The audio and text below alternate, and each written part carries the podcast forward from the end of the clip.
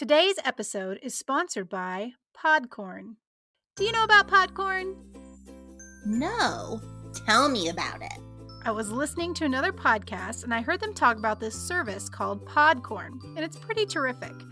Podcorn is an online marketplace that connects podcasters and sponsors. It's so crazy easy to use, and it gives podcasters the ability to find sponsors that really match their show. And the best part about it is, there's no middleman.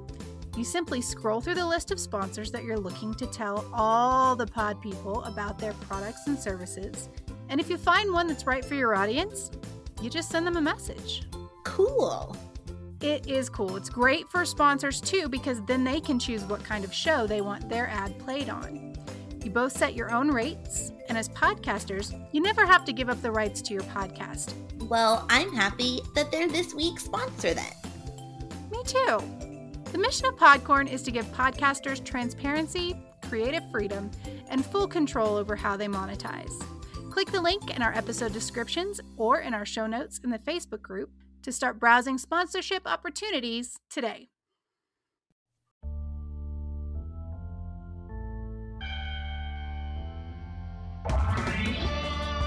I'm Danielle, And I'm Christy. and you are listening to Snacks with Stine. Let's do it.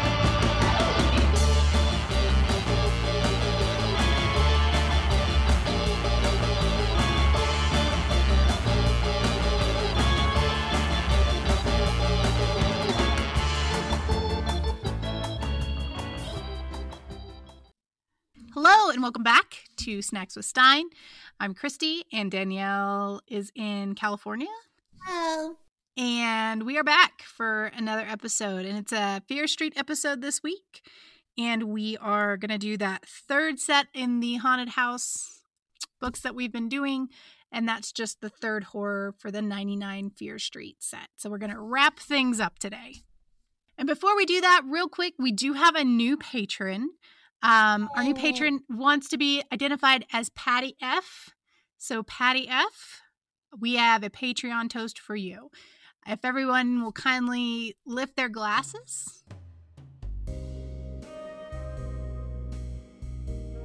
We're so glad to have you on Team Snacks. Please stand by for your confirmation fax. Just kidding, the fax machine is down, and it's the only one in town. So we'll just send you a sculpture in wax. Cheers!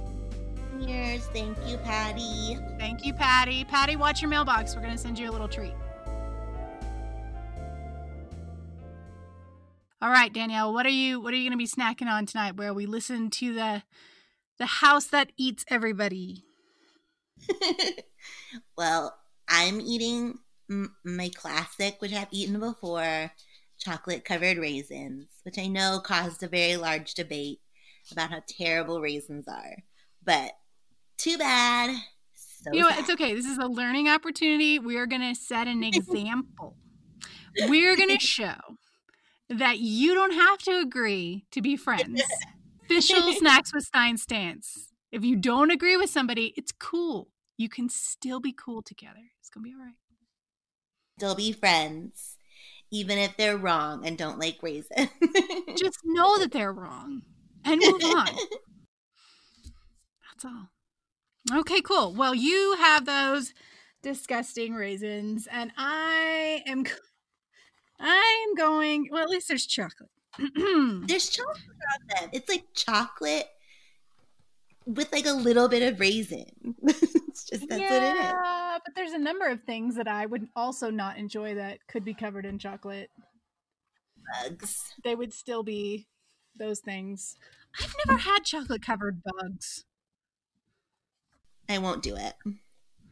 I might try it. I'm gonna give it a shot. But uh, Would you eat a chocolate bug over a chocolate raisin? uh, which bug is it? Cricket. Maybe, wow. maybe.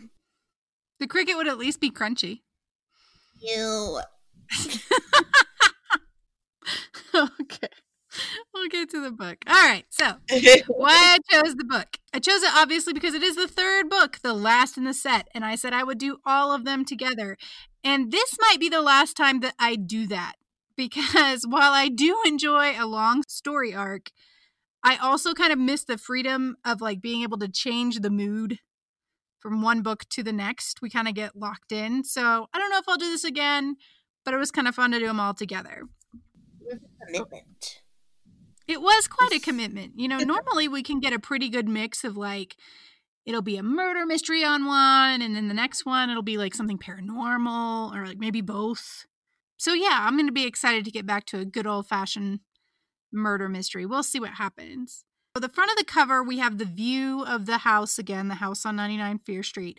But this time it looks much nicer. Like it's gotten the paint job, it's got some like white trim. It looks very fancy. There is a transparent sort of Red Riding Hood thing that is, I guess it's supposed to be Callie. We can assume this is Ghost Bitch Callie. And for some reason, she's wearing a red cloak, which never happens ever anywhere. But okay. Yeah, no, no red cloaks here. Um, also, real quick, if you haven't listened to our episodes on book one of two, one and two of this set, uh, you might want to do that now. They're all interconnected, and the main character from the first book is back in this one. Go back and listen to those ones first, or it's probably not going to make a ton of sense. Copy back on this one is Archway Paperbacks in 1994, and my book has the name J. Page written on the inside front cover. So shout out to J. Page, wherever you are. Um, the tagline on the back reads Lights, Camera, Murder. I put a poll up today to see if we were going to do Haunted House Bingo again. I haven't checked it. So oh. if you oh. enjoy Haunted House Bingo, go ahead and check the Facebook page and see if we've put up bingo cards. We may or may not do it, but go give it a shot. The bingo's been fun. I like the bingo. It is. We had a lot of people play the first book and one person play the second book. So I was like, oh. mm, maybe this is like a thing that we think is fun. That we're like, hey guys, this is fun, right? We're cool, yeah. right? And everybody's like, we got yeah. a so far. Oh, it has? Okay. Well, I guess we better do bingo. I hope they really mean it though. To say all those people better get bingo cards then. Yeah. I'm gonna be looking. That's eleven, so Hmm. Well, like Erica's one of them, didn't she play? Erica totally played, but she was probably stepping back for book two to like give somebody else a shot. My mom did the same thing. She's like, "Oh, I'm not going to play so someone else can win," and I was like, "Well, if you want to play, just play." But she did the same thing. Well, so. this is the final round, people. There's no stepping back. This this is Thunderdome, okay? Thunderdome bingo. We're all gonna have Tina Turner wigs and fantastic shoulders. Oh, it's amazing. Okay, so let's go. We start this book from Cody's perspective. Do you remember Cody? Mm-hmm. Mm-hmm. Okay, so she's the other twin. She's back at the house at 99 Fear Street for the first time in two years. Everything is just how she remembers it, and she's having a hard time kind of making it up the driveway. She's remembering all the awful things that happened to her and her family the last time she was there. As she's looking up at the house, the front door opens and Callie steps out. Wait, not Callie. Persia an actress.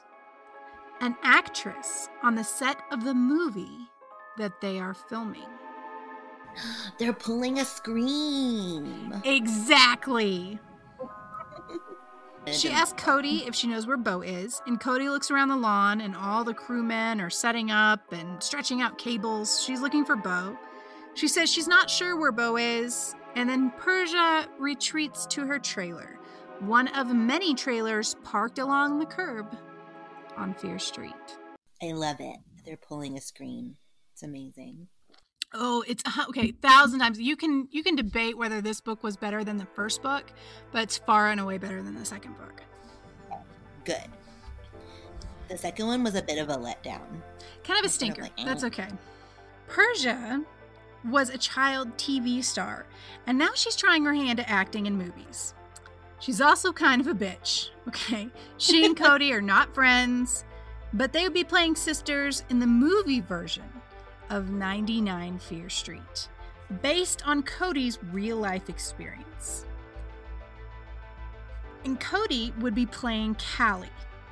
Persia would be playing Cody. That's confusing.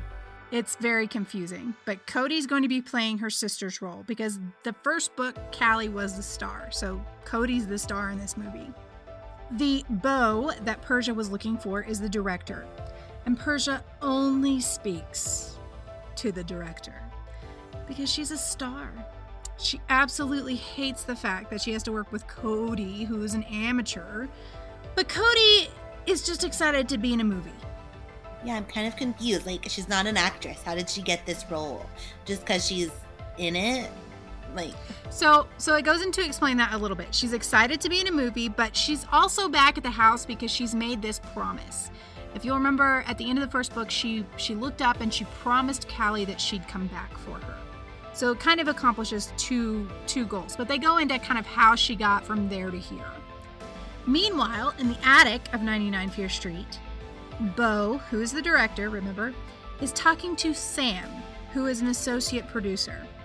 We learn that the last two films that these guys made together were like total shit, complete failures, and they view this film as kind of like their last shot. They can't make this film work, they're pretty much done. Bo says that the studio is punishing him for the last two flops by making him film in this rundown old house and making him use Cody Frazier as the lead instead of, quote, a real actress. harsh. But Sam kind of counters with the fact that, you know, hey, this is this is great publicity. This is why we did this. We're shooting in this crappy old house, but it'll give it a real like gritty look. We've got the girl who was part of the tragedy playing in the movie. Like this is going to get us a lot of press.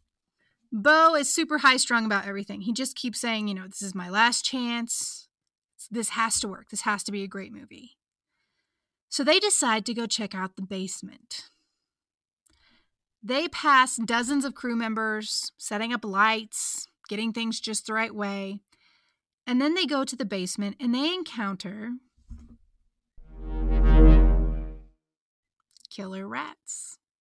I was going to say, how are they in the basement without the rats? Like, how are they in there? They aren't. They were down there for all of five minutes before killer oh. rats start to morph out of the shadows.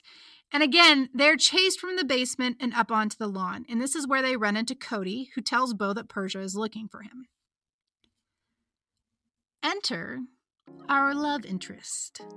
Oh. His name is Rob. Rob is an actor. He's tall, blue eyed, lean muscled, and he'll be playing the role of Anthony. Rob is kind of flirty and familiar with Cody, and uh, they grab a cup of coffee from the catering trailer, and then they go sit down on the lawn to talk about how nervous they are. You know, this is this is Rob's first movie too. He's done some commercial work, but he's never done a movie. Cody complains Persia's being a bitch and ordering her around, and Rob's like, Well, you know, Persia's jealous of you. Persia wanted your part. She wanted to play Callie, not Cody. It's the lead. Honestly, though, Cody's kind of having a rough time. She knew it was going to be hard to come back and face everything, but she she had to take this role. After leaving the house on Fear Street, they had nothing. Her dad never regained his sight. Her mom just kind of shut down emotionally. Also, she had made that promise. She knows that Callie was watching them from the window the day she left, and she is going to find her. She knows that Callie is here, and she's not going to be able to move on with her life until she does. She says bye to Hot Rob and goes to find her script. Tomorrow's the first day of shooting, and she wants to go over her lines. She looks up at the house and she sees what looks like Callie in an upstairs window looking down on her, so she runs to the front door. And of course, we all know that it is Ghost Bitch Callie, and that she's, of course, pissed. It's not all about Callie right now, and that's not cool. She knows Cody didn't come back for her. She only came back to be a star. She only came back now because she'll get to do the only thing she ever wanted, which was to be Callie. She was always so jealous of Callie, and Callie had everything. So Callie's getting more and more pissed. So as Cody approaches the front door, Callie mentally makes the door stick so that Cody can't open it. This is where we learn that the house obeys Callie completely. Callie can manifest anything she wants. Cody starts pushing at the door. She's desperate to get to her sister. She really thinks it was her. And she starts like throwing herself at the door, like literally putting her shoulder into it. Like a crazy person. Right. And on the outswing of one of these like shoulder pushes into the door, Callie sends a dozen metal spikes through the door. And Cody stops about a centimeter away from them. Wow. Cody screams. Bo, the director, comes over to find out what's happening. He sees the spikes that Cody was almost killed and he gets really pissed. He's like, you know, I need to have a talk about safety with McCarthy. McCarthy is the special effects guy. So he calls him over. This McCarthy dude is your basic like trope. Everybody in this one is a trope. Like the director wears those like tinted sunglasses. The effects guy like chews an unlit cigar and he's wearing a Grateful Dead t shirt. You know, like everybody in this movie is exactly what you would think as a kid happens in Hollywood on movie sets, right? So he's typical effects guy. He comes over and Bo's like, I need a list of all the effects that are already in place. Like Cody almost got really hurt. Like this is this is not safe. We can't do this. And McCarthy's like, guy, we we weren't doing spikes. It's not on my list. And Bo says, Well, it must be because it's here, like, obviously. And he said, I'll, you know, I'll, I'll try and find you a copy of this list. But while we're looking for that, you know, McCarthy wants to show Bo the effect they have set up for the garbage disposal scene, which they are going to be shooting the following day. So they all go in to see what's what. Right about then, Rob trots up and he's like, Oh, hey, Rob, you know, we want you to come check this out too, because this is what your character is going to be doing. So they all go into the kitchen. And at first, Cody's a little worried about being in the kitchen, worried about the memories that might come up. But these set designers have completely redone the kitchen. There's new appliances, there's new countertop, like everything looks new. It doesn't look anything like it did when Cody lived there. So McCarthy ushers them all over and he's like, "Okay, so this this is the sink and the what we have rigged up is that you're going to put your hand way down into the sink. And when you get your hand into the sink, your hand is going to go into this glove that we've got positioned in there. And you're going to put your hand in the glove. And then when you pull your hand out, it's going to be this like mangled, bloody stump that we've got fashioned onto the outside of this glove, right? Cool effect. Old school. Cool. So he's like, you know, we just want you to try it out a couple of times, make sure that the, the, the motion looks natural. Rob's like, yeah, I got a bad feeling. I don't really want to do this. And the director's like, yeah, it's, I know it's kind of weird. He's like, the disposal is like not even connected. It's fine. Like, don't, you know, don't worry about it. This, you know, this is, this is not a big deal. And he's like, mm. so he kind of does that thing where he, uh, and then backs up. No, I can't do it. Can't do it. Then he kind of goes for it again. Oh no, I can't, I can't, I can't. So you know, the Bex guy starts laughing. He's like, "Okay, look, I'm going to show you. There's nothing to be afraid of." And he puts his hand way down in the disposal, and he starts talking to Rob about like how to feel around for the glove. And just then, something pushes Cody from behind, and she falls forward onto the sink and knocks the disposal into the on position. Oh no. McCarthy starts to scream. They get the disposal off, and he pulls out his very real bloody stump. Ew. There's blood fucking everywhere, obviously. and again, fuck disposals. Okay, this whole scene made me very uncomfortable. I I know that we all know how I feel about disposals, but like even when they are unplugged, broken down, disassembled, I don't care. Stop putting hands down there. If something falls in, use other things that are not hands to get them out. Okay? It's just never a good idea. It's never worked out for anyone. I Googled it, and Google says that 1,000 people are injured each year from garbage disposals. thousand? Really? That's a lot. One thousand. It must be true. I read it on the internet. Yeah, they use the garbage disposal thing in a lot of movies now. I mean, I know it's an old trick, but like I've noticed it more and more in movies now, like in horror movies. Like, oh, they got stuck at the garbage disposal, and like hair gets stuck, and then their head gets pulled in, and it's like it's just I never want a garbage disposal. I'm like, nope. Mm, yeah. So later in the trailer that Bo uses as an office, he's sitting with Cody and Rob in Persia. He says McCarthy is still in the hospital and that he will lose all the fingers on that hand. He says that he came across a lot of strange stories about this Fear Street when he was researching the movie, but he's not sure if he believes them. And then he all but accuses Cody of turning the disposal on on purpose in this super Hollywood, like passive aggressive way. He's basically said that, like, I don't know what your problem is, but you need to get your shit together or I'll replace you. But again, in a very like Hollywood passive aggressive kind of way. Persia makes some shitty comments about how the only reason Cody was there was for the publicity. And she goes on to say that she hates the wig she has to play has to wear to play Cody. It's just so tacky. She really, you know, loves seeing Rob and all those dog food commercials. So this little fight breaks out. We don't know who pushed who first, but like tiny little cat fight breaks out. Bo starts to break it up when he sees someone walk by the trailer window outside.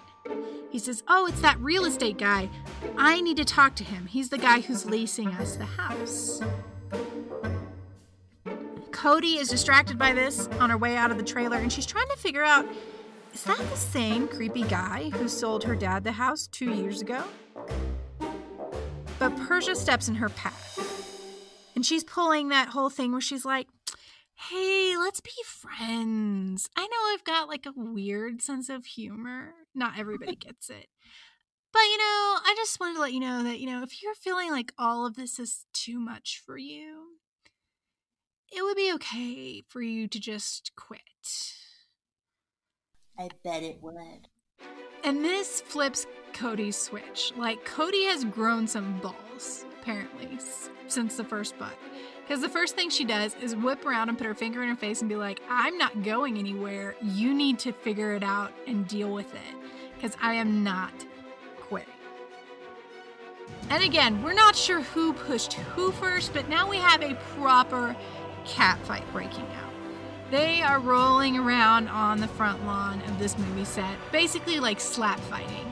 Bo appears out of nowhere, he breaks up the fight, and he's like, What the hell are you doing? We just talked about this. Persia's like, I was just getting into character. You know, our our characters are competitive sisters who don't really get along. Cody, you didn't really think I was angry, did you? I was acting. Total bitch. Completely gaslights Cody. Cody's like, yeah, whatever. I call BS. I know you're trying to fight with me. Yeah. Bo breaks it up. He's like, all right, all of you go back to the hotel. I need everybody to rest because tomorrow we start shooting. He reminds Cody to hold on to that feeling of anger and to use it in her acting. Which, if you've ever taken an acting class, that's exactly what they fucking say. Rob trops over to see if, you know, she wants a ride back over to the hotel. And Cody's like, no, I'm going to try to hang out in my trailer. I'm going to cool down a little bit. Rob is doing the dreamy eyed stare thing. And Cody is wondering if he's really interested in her because, you know, he grew up in LA around all the beautiful people. So she's a little suspect of him. But then he shocks her by kissing her. like, yeah, kind of out of nowhere. It's but it was kind of a hot kiss. Like, and it takes her a second to figure out what's going on, but then she's like, okay, game on. And she starts like kissing him back. And then randomly in the middle of all this, he breaks the kiss and starts heading to the car. And then he kind of calls over his shoulder at her, you know, he'll be up late if she wants to call him. Oh. Fucking actors. in the last hour, we've had a tragedy, a cat fight, and a random kiss. And they're just like feeling all the feelings. All the feelings. And that's kind of what Cody chalks it up to. You know, she realizes he's an actor, he's getting into character. She's not really buying that he's into her. So she heads back to her trailer. She lays down on the couch. She just wants to close her eyes, try to calm down, because damn, that's a lot. That's a lot of shit that just happened. Yeah. and she drifts off to sleep. She's awoken a few hours later by a knock on the door. Specifically, three taps on the door. And her heart kind of drops. Then the knocking comes again, three soft taps. She jumps up for the door and she opens it, and of course, there's no one there. But it's dark out now. How long had she been sleeping? She looks at the front of the house, and there's a night security guard walking the perimeter with a flashlight. And she notices that someone has left the light on in the kitchen. She starts to move toward the house, thinking about her time there, about her sister, about her brother, and the effects guy who lost all the fingers on that one hand. She gets to the kitchen door and she gasps. There's a body bending over the sink. Danielle, who's in the kitchen? He's probably nobody. It's probably like a person fixing the garbage disposal, like a plumber who fixes garbage disposal. That's a very good guess because they are not dead, but it is someone we know. Because you said it was a body, so it doesn't it doesn't apply. Doesn't automatically mean they're dead. So what you're saying is I need to be sneakier. Got it. Um, no, it is someone we know. Okay. It's Mrs. Nordstrom Oh no, cleaning up the blood in the sink. these fools again. Mrs. Nordstrom recognizes Cody. She comes over and gives her a hug, which is weird because I never remember them talking, but okay. But here Mhm. we actually do get some dialogue from Mrs. Nordstrom. Is the rat asked- guy? I don't know. Uh, uh, Look over there. Mrs. Nordstrom asks Cody how her family's doing and says that it was very sad what had happened to them when they lived there. She goes on to say that the family that moved in right after her had a sad time too, and that they had a son who died in the house.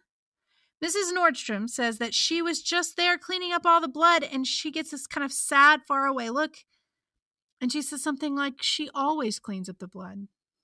Gee, Cody leaves her and says bye. Okay, lady, thanks for the awkward hug and backstory. And then she wanders around the house trying to feel Callie's presence. Because if you'll remember correctly, Cody is a spooky bitch, right. Right? So she's feeling for Callie's presence. She's calling Callie's name. And instead, she runs into the night security guard who says she needs to tell him why she's there. Because, you know, he's armed. He could have shot her. Yeah. thinking she was an intruder. So she apologizes and explains who she is and signs an autograph for him.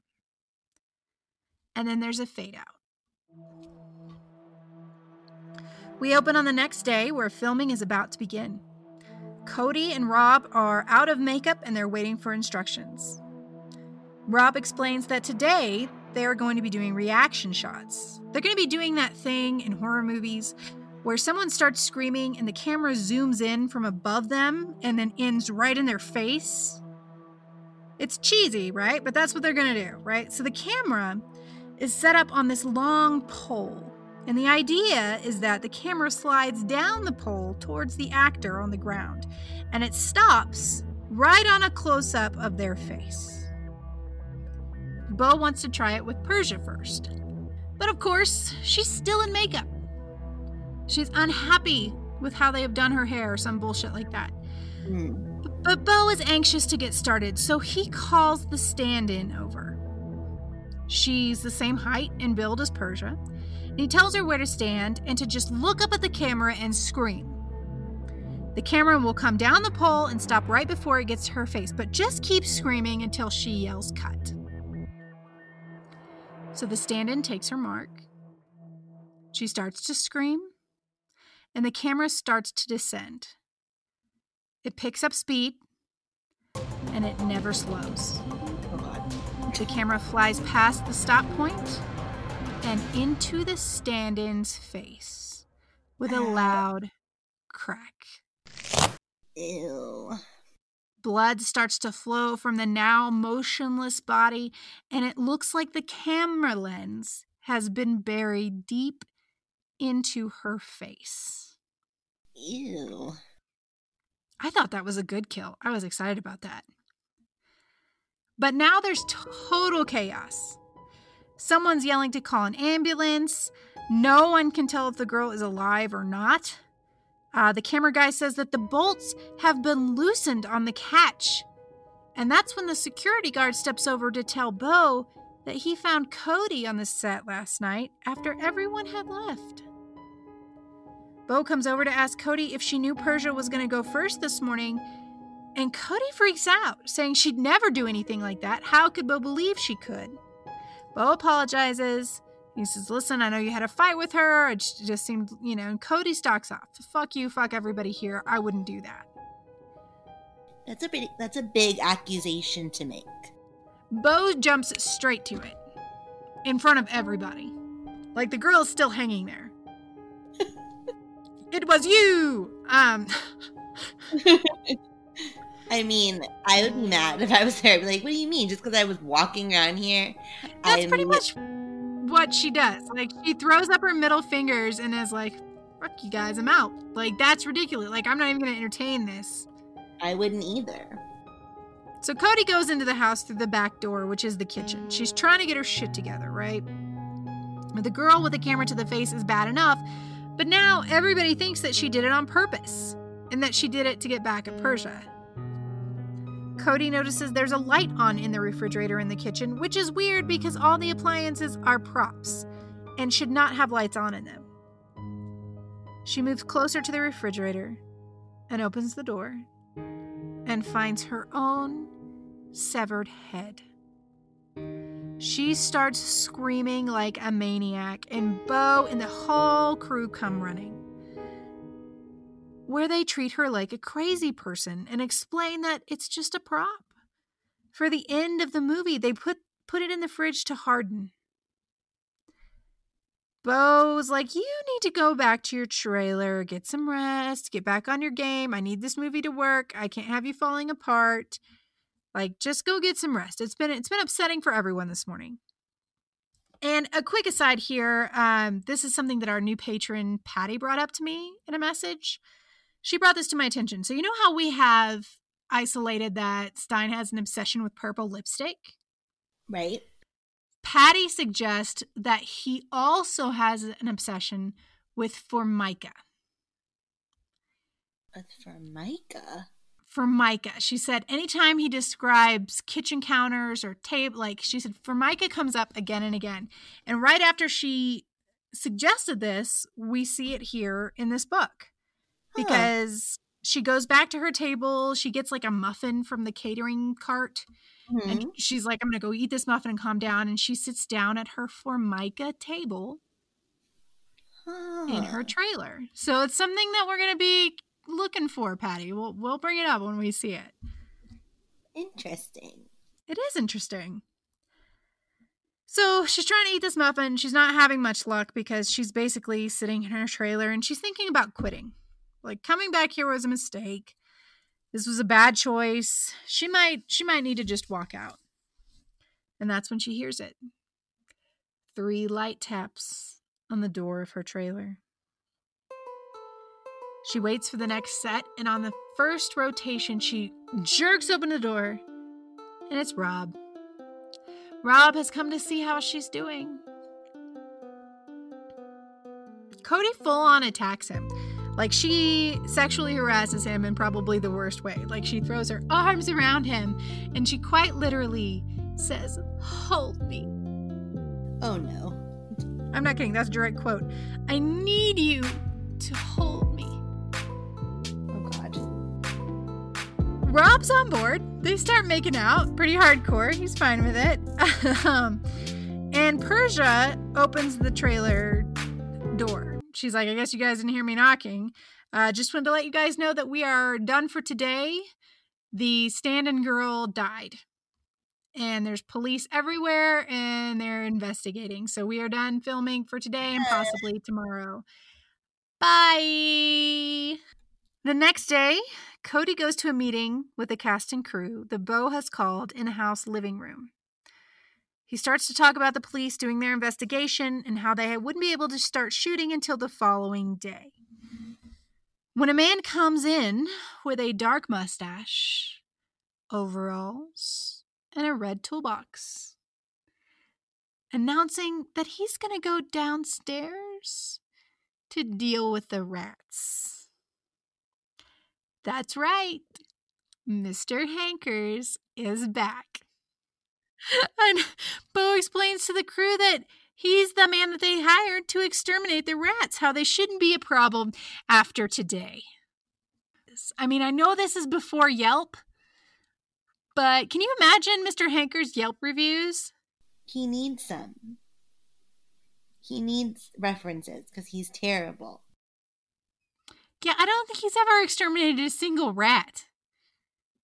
Like, not once is there, in all three of these books, has he ever come out of the basement with a rat that was either dead or in a trap. I'm just saying. Never. Bo comes over to see how Cody's doing, and he says he could tell she wasn't really paying attention during their meeting and that she's really upset. She's like, she's okay as far as she could tell, but she just, she wished they could get to work so that she could think about something else. Bo suggests that she and Rob go over lines for the scene that he wants to shoot tomorrow. They're shooting the green goo scene in the attic. Cody explains that the green goo came out of the faucet in the bathroom and it wasn't Callie and Anthony, it was Callie and Cody. Bo says he understands that, but it would be so much more dramatic to do it in the attic. Also, it's a lot easier to shoot up there, much more space. Mm-hmm. So he wants to get them together to kind of block out the scene um, because he's got some ideas for some interesting camera angles. But Persia steps in his way and says that she needs some attention from him because, after all, it was her stand in that was killed. She needs to be comforted. And Bo's like, sure, come over here. Let's talk about how you're doing. Um, and this is when Rob announces that he has rented a Mustang convertible for the day and that he and Cody should just go on a drive. And they do. They go on this like movie montage, teen scene love drive with the top down. All afternoon, they score dinner at some diner. It starts to rain and he has to put the top up, which apparently is very sexy because the second he gets back in the car, they start sucking face. He's basically like, You want to go to my room and rehearse? And she's like, okay, let me get my script. And he's like, no, you don't need your script. And she's like, no, no, let's go get my script. He's like, okay. I think they're super awkward, or they're making me awkward. It is very awkward. There's not enough buildup uh, or any kind of dialogue between these two. It's mostly just that he's hot and she's hot and they make out a lot. Yeah. Which is cool, I guess. I guess. we're not very invested in their love story, but I don't think that we're supposed to be. I think we're supposed to be a little suspicious of Rob. Yeah. Uh, so he drops her at her trailer to get her script because she actually wants to rehearse, much to his dismay. Um, it's raining buckets outside, but when she steps back out of her trailer, he's gone. He's ditched her. He's driven off and left her. And she's looking around like, what the hell, man? And then she hears Callie's voice on the wind. Callie's voice calling her toward the house. Hang on. Yes. What's up? Mommy, it's emergency. I think there's an animal in our walls. Where? I just saw a hole get dug out of up there, and I see something moving in that hole. What? Um, Danielle, I'll be right back. Moving.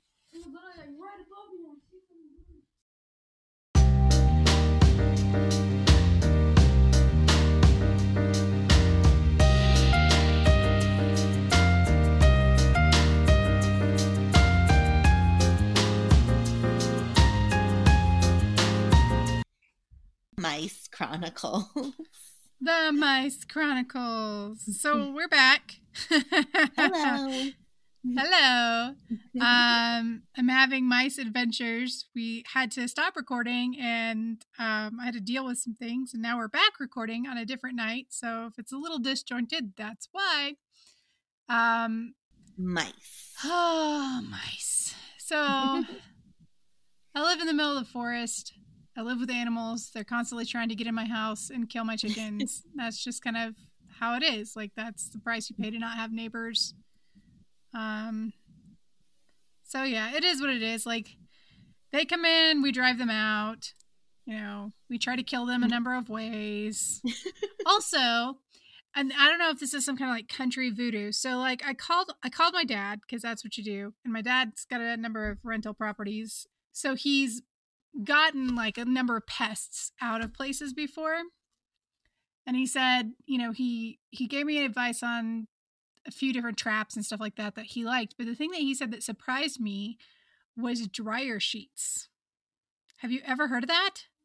No. When you told me that, I was like, okay, I believe you.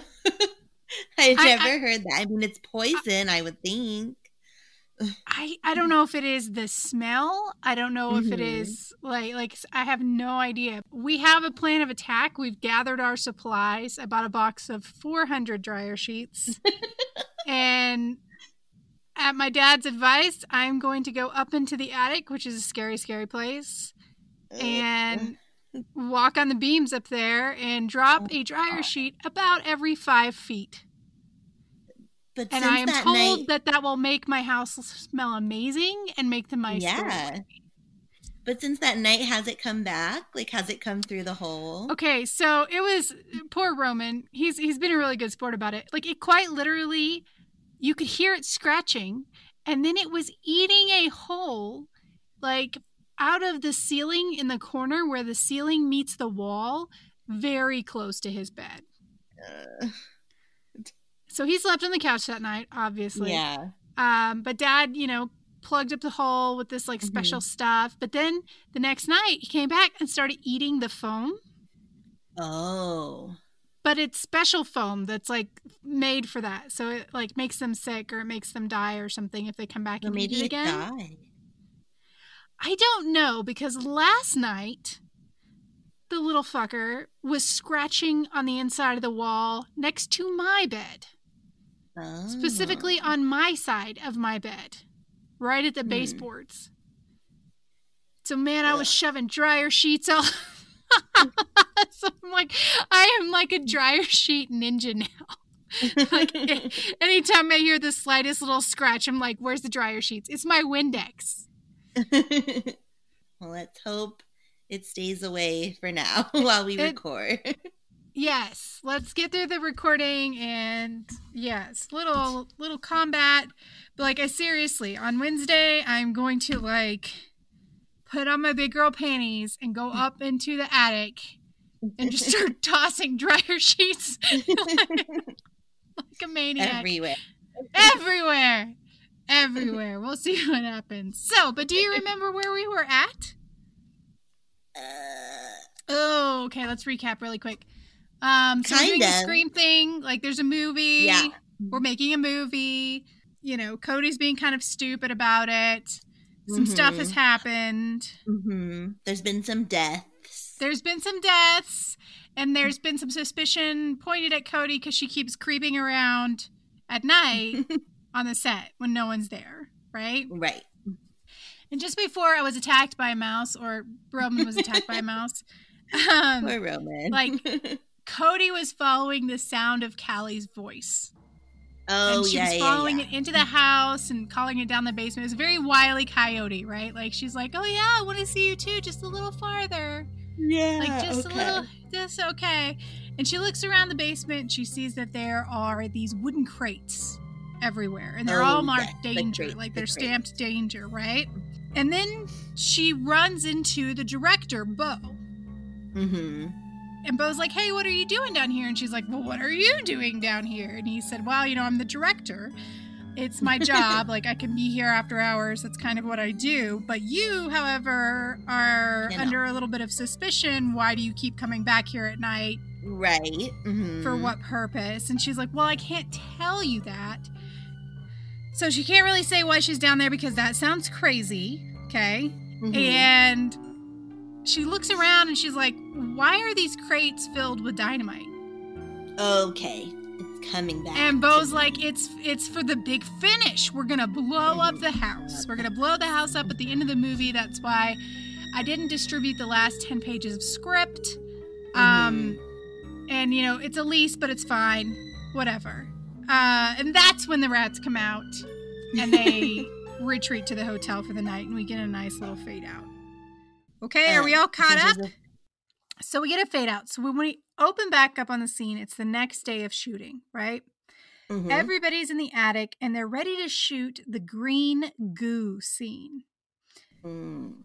The effects guys have rigged up like a special floor, and I'll try to explain how it works. So they've rip- rigged up a pump that when it turns on, it will pump gallons of this green goo through like tubes and in through holes in the floor. So there's like channels in the floor. And so like green goo is going to start to kind of come up from the bottom, right? Okay. So the effects guy, whose name is Ernie, explains that the goo will come out kind of lumpy, sort of the consistency of oatmeal. And it should be a little bit warm, but it should have like no odor at all. That sounds horrid. Bo wants them to understand how everything works because they really are are going to try and get this done in one take. If they have to do it again, it's going to take hours to clean everything up and reset it.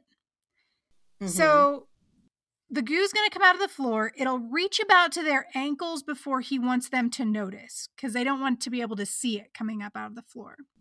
Mm. Um, Bo explains that in the scene, Callie and Anthony have sneaked up to the attic to make out. Okay, they're kissing passionately, and they don't notice that the room is filling with goo. Bo wants a lot of screaming and like disgust on their face. He's like, you know, really thrash around in it, get it on each other. It's like a mud wrestling type scenario, I guess, and make it look like you're really struggling. Okay. And the crew is like, hey, by the way, um, we got to take a 15 minute break because there's all kinds of uh, rules about like, you know, unions and crews and stuff, whatever. So it's they have to take this 15 minute break. They have to take it right now. So the crew heads down to grab a snack, and Cody and Rob stay behind to rehearse. and they start making out. But like you know for real with tongues and stuff. And then they hear a loud click and a hum. It was the goo machine. It had been somehow turned on and now it was pumping gallons of green goo into the floor of the attic.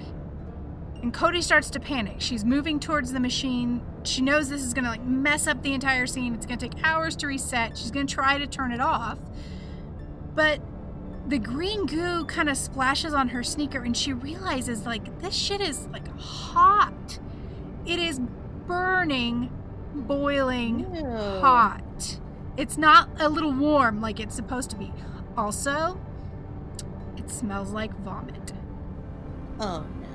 like the worst sour milk vomit you can imagine Like King Jelly Jam. king jelly jam level gross So disgusted and burning, she makes her way over to the machine and she's trying to pull the lever on the switch to turn the machine off. But the switch is stuck. And of course, it won't move. Rob says that the goo is burning him and he tries to make his way and he tries to make his way over to help to move the switch and turn off the pumps. But Rob trips and falls face forward. And he, he stops himself with his hands. His hands kind of shoot out in front of him and he's kind of on all fours. But he's on all fours in this like super hot vomit.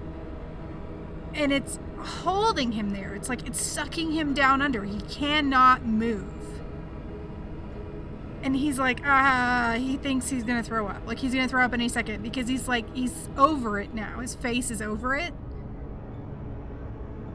It can't handle the smell, and they're just like screaming at each other to do something, and neither one of them can move. Okay. Cody fights her way over to the door. She tries to yell for crew members, but the door, of course, is locked.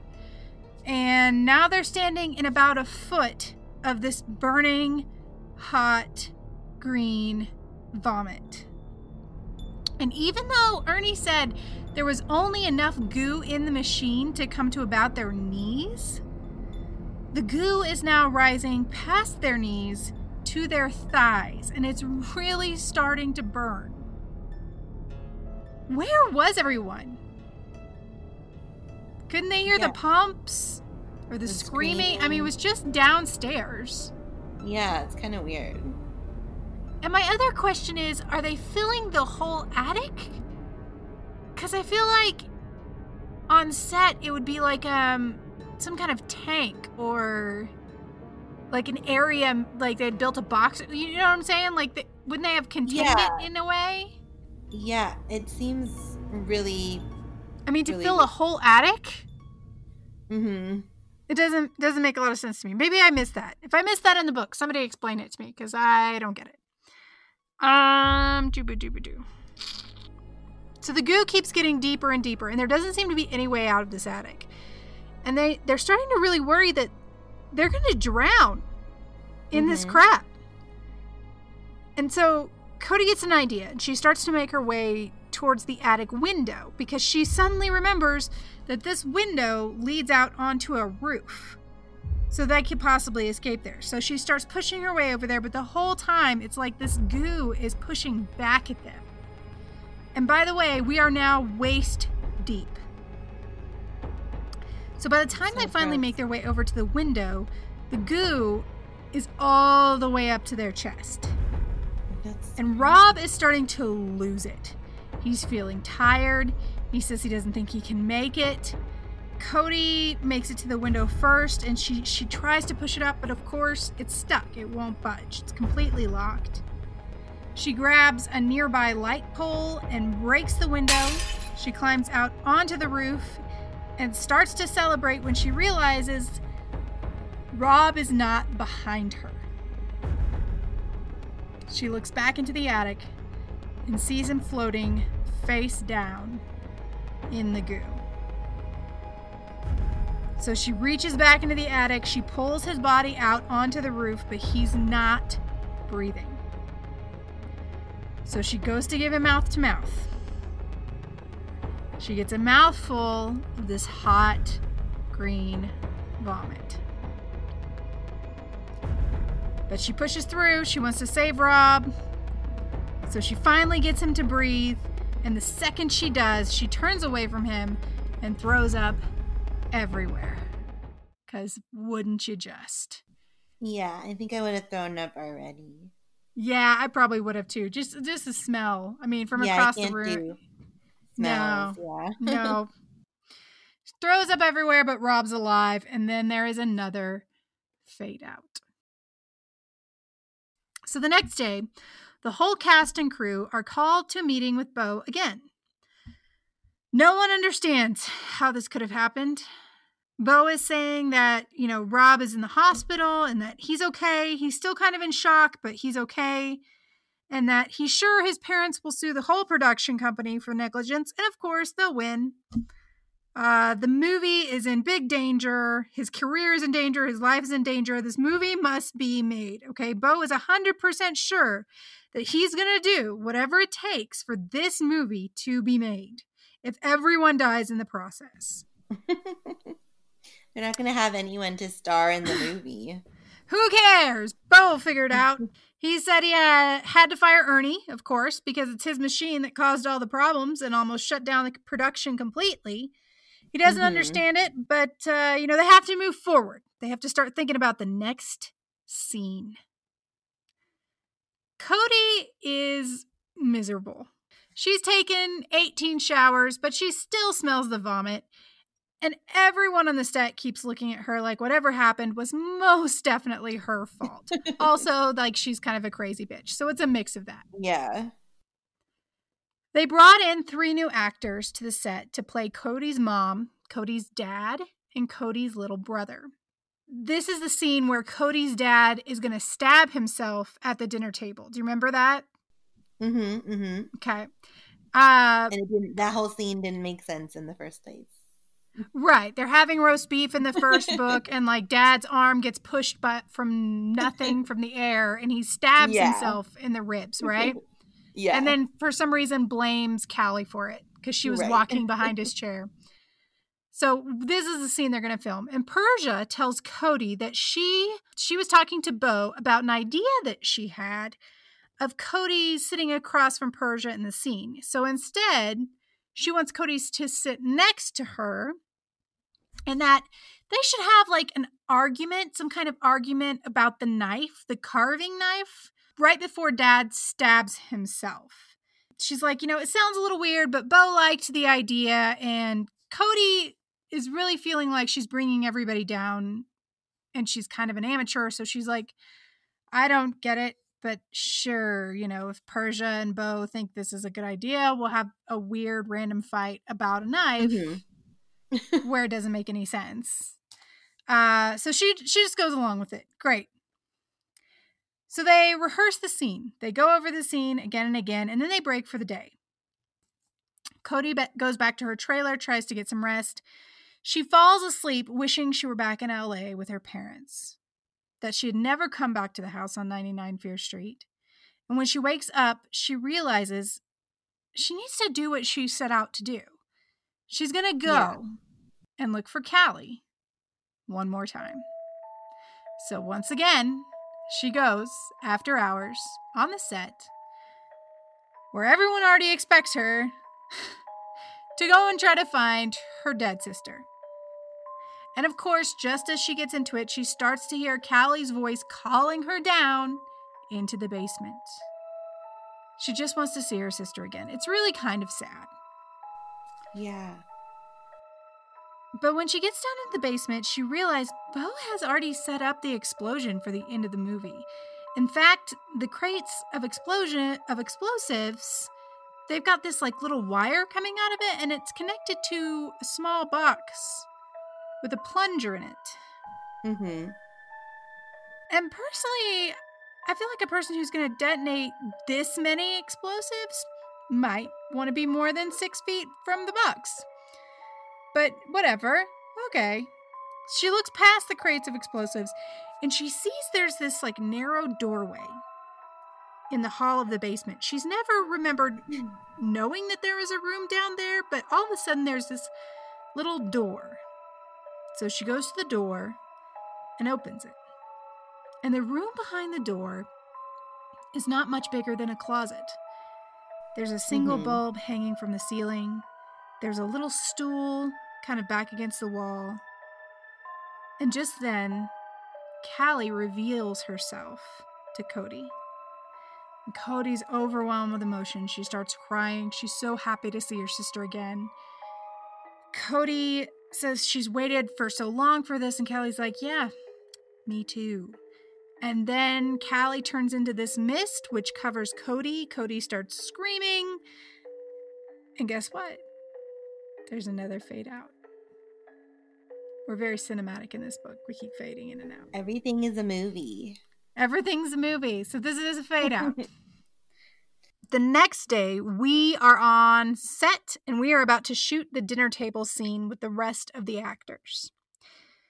So we're going through the actors' lines, we're making sure everyone knows what they need to do.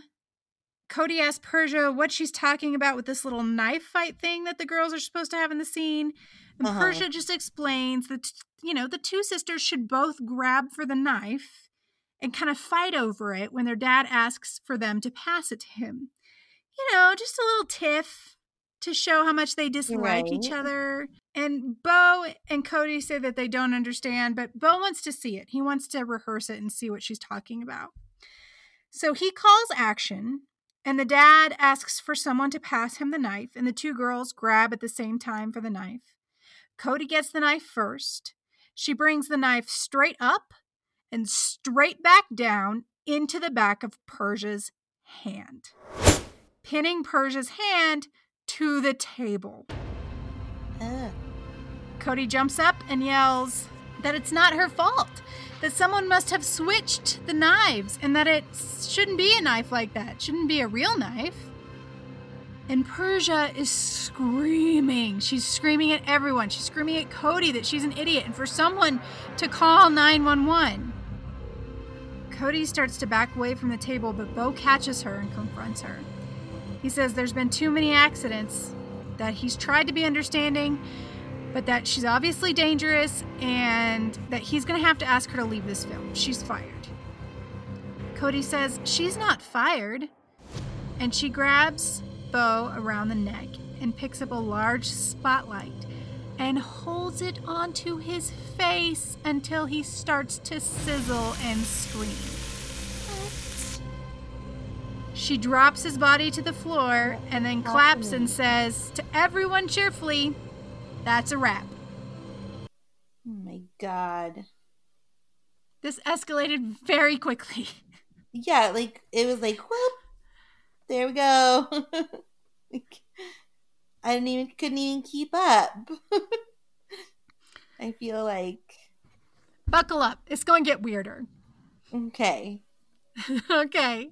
They're really trying now- to end this one. They're like, okay, guys, throw it all in there. Yes. Yes. We are bo- we are all in. We are going to we are to wrap this up. We're 3 books deep. It's time. Um but we're finally going to get an answer to what the fuck Mr. Hankers has been doing in the basement this whole time. Okay. Because, as you might have guessed, that's not Cody. Ah, Callie has taken Cody's place the whole time. Cody is actually tied up in that small room in the basement. She's bound and gagged, and she can hear the rats scratching through the walls. Cody, I know how you feel. It's gonna be okay. You need some dryer sheets. This is a very timely book for you. Yes, Cody, get some dryer sheets. Somehow she gets the, the gag off her face, and she notices that there's like a little hole in the door jamb that's looking out into the basement. Her eyes start to adjust, and she can hear some some like talking and some some kind of murmuring. So she gets down on all fours, she looks through the crack, and she can see into the basement there's a little bit of light on. She's hearing scratching and screeching, and she can see that in the basement there are rats everywhere. Doesn't she remember the rats from living there? She does, but now she's like, there's not any in the room with her, but she's looking out through this crack, and the floor is just alive with rats. Okay. And then she hears a voice talking to the rats. Oh. She adjusts her position so she can look higher through the crack, and she sees Mrs. Nordstrom, Mr. Hankers, and Mr. Lorry all sitting on small stools in the basement, all speaking and watching and feeding the rats.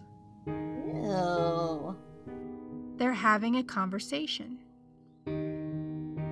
Mrs. Nordstrom has even trained some of the rats to sit on their hind legs and nibble the flesh from her fingers. Oh. They're all Why? laughing together about how Callie was such a nice girl until they got a hold of her, and about how Callie is also stupid because she thinks she's doing her own will, and she thinks she's having her own revenge, when they have really controlled her since the moment she died. Cody can't believe what she's hearing. Callie isn't evil. Callie is under the control of these three people or dead people or zombies or whatever they are. And just as she has this epiphany, Callie appears before her in the small room. And she says, Sorry. She's so sorry. Cody tells Callie not to kill her. She doesn't have to kill her. She has her own will. She doesn't have to listen to these three. And instead, she leads Cody directly to these three ghosts, or whatever they are. Mr. Laurie, Mr. Hankers, and Mrs. Nordstrom. And they tell Callie she's done a good job and that they'll take care of Cody from here. But instead, Callie tells Cody to run. Callie says she'll protect Cody from the three ghosts, but she needs to run and get out of this house. Callie is ready to end it all. And that's when the three ghosts transformed into rats and fly What? at Cody. They turned into rats, like in the witches. Like they turned into rats. Uh-huh. Yeah, like the nasty witches at the end. hmm Yep. Okay. Yep. They turn into rats and they launch themselves at Cody, but Callie starts kicking the rats so Cody could get away. How do you pull that when you're not corporeal and neither are they? But okay, cool. Go ahead and get out, Cody. It's time to go. So Cody hauls ass. She's done. She takes one look over her shoulder, but she's all done. She's about halfway across the lawn when the force from the explosion blows her to the ground. And then we get a time jump. It is now three weeks later in Los Angeles. Cody and Rob are dating, and they have been since the end of the movie shoot. The police keep asking Cody what happened, and everyone tells the police a different story. So eventually, the police just drop all the charges because they don't know what the hell's going on. They don't have enough to charge her or anyone else for the explosion that happened at the house, although, kind of, the director probably has a paper trail of buying explosives, but whatever. Yeah. And it would have been nice to have him get something in the end because he was kind of a shit, but again. So Rob and Cody have ordered pizza and the doorbell rings. Cody goes to get it and comes back with a brown envelope.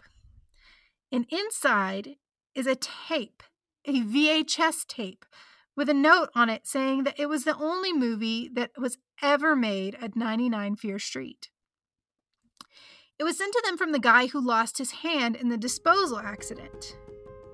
I guess someone was filming exteriors when the house blew up, and they caught some film of the fire. They put in the tape, and they can see in the flames there's a girl standing In And flame.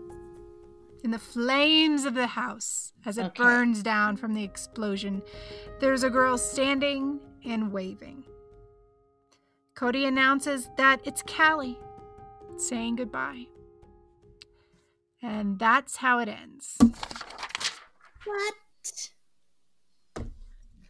That just went like bananas.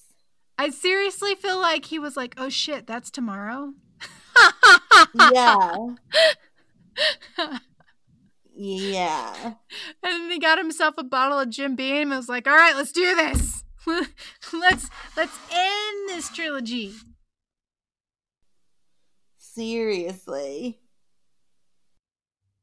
I don't understand why they turned into single rats. No, I mean, were they always rats? Like, were they rat people? Like, that's why they came there I would have liked it much better if they exploded into rats. Mhm. Like a number of rats. Like remember um on the Coppola Dracula when he like opens his Mhm. arms and then like falls to like it could have been like that. That would have made a little more sense to me because then that was like okay, they're part of the evil of the house, the rats, you know, maybe the rats mhm. could like form whatever evil. I don't know. And, I, and my question is so, like, if these three ghosts are controlling the people that died in the house, how come they let the brother get away? That too. There's so many unanswered questions. Everything is just kind of nonsense. I do remember uh, the only part of re. I remember reading this as a kid, and the only part I Uh-huh. can remember reading is that goo scene when they were swimming in the vomit. That was a good scene. I enjoyed that that, too. part, Yeah. but I did not like the rats. That made no sense to me. Okay, so of the three books, which one is the best?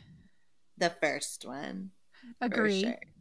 Agree. Yeah, they just Yeah. kind of go downhill, like most sequels do. Do you feel like the first one could have just been a standalone? I think so. Or like, what's the time jump between these? Like, do you know when he wrote them? Two like, years. what the two year? He so could have waited pretty longer. much continuous. I feel like he could have done that one and then waited a longer time to like ruminate on a better story. Or maybe make it generational where it's like maybe it's Cody's Yeah. children. Yeah, something. Because they were just kind of meh. Like they weren't bad. I mean, the second one was just kind of like, oh, okay, I figured it out like right away. But like this one was just, I mean, the ra- yeah, like you said, it's tomorrow. like it's the rats. Okay, let's go. yeah. Sometimes I feel like, and I know that he's written novels and things like that for adults, but I Mhm. sometimes wonder like what he could have done if he wasn't restrained by like the the page count. Because yeah, he true. He couldn't make these too long. No. Because what's the average page count on those? About 160 is where it tops out. Okay. Yeah. I think the longest like one we read was um Blind Date. That was at Mm. like 200 and some, but that wow. n- never above that. Yeah, I've never gone over like 130 for Goosebumps. So, Well, I don't think that that was super common. Like we didn't mm-mm. I mean, you think about uh like the first Twilight book, that's 300 some pages, hmm hmm you know, and then and then they get longer from there. I feel like Eclipse is maybe 500 page like they're oh, huge they're like books. They're, yeah, they're fat. Like the last. they're fat fat chunky books because it's like Mhm. she she takes her time and tells the story but i feel like that's a Well, But if you new also thing. look at those books, they have massive font.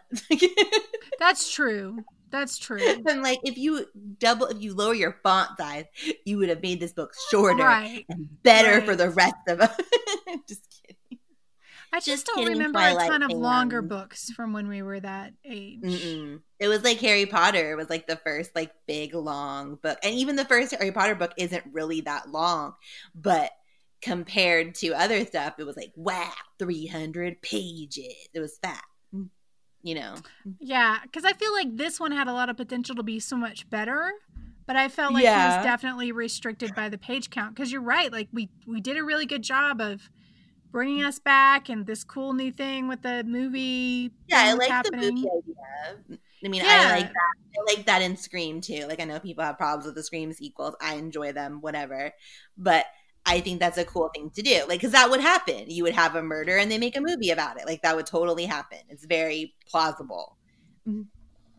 So yeah, I, I wanted to. I definitely liked it better than the second one, and the first one is definitely the best. I agree. But yeah, I feel like I wish he had had more time because after that green goose scene, we just jumped off a cliff. Right. It was like we were going at a respectable speed, and then it was like, Yes. Just But end. overall, I enjoyed it. It was kind of fun to do a set. I am excited to move on though. Um, change it up a little bit, get some new characters in here, um, see what happens. moving on. Okay. So, well, that was fun. I'm looking forward to Christy getting us into a new story. No more sequels. I think we're no more for a break. while. Yeah.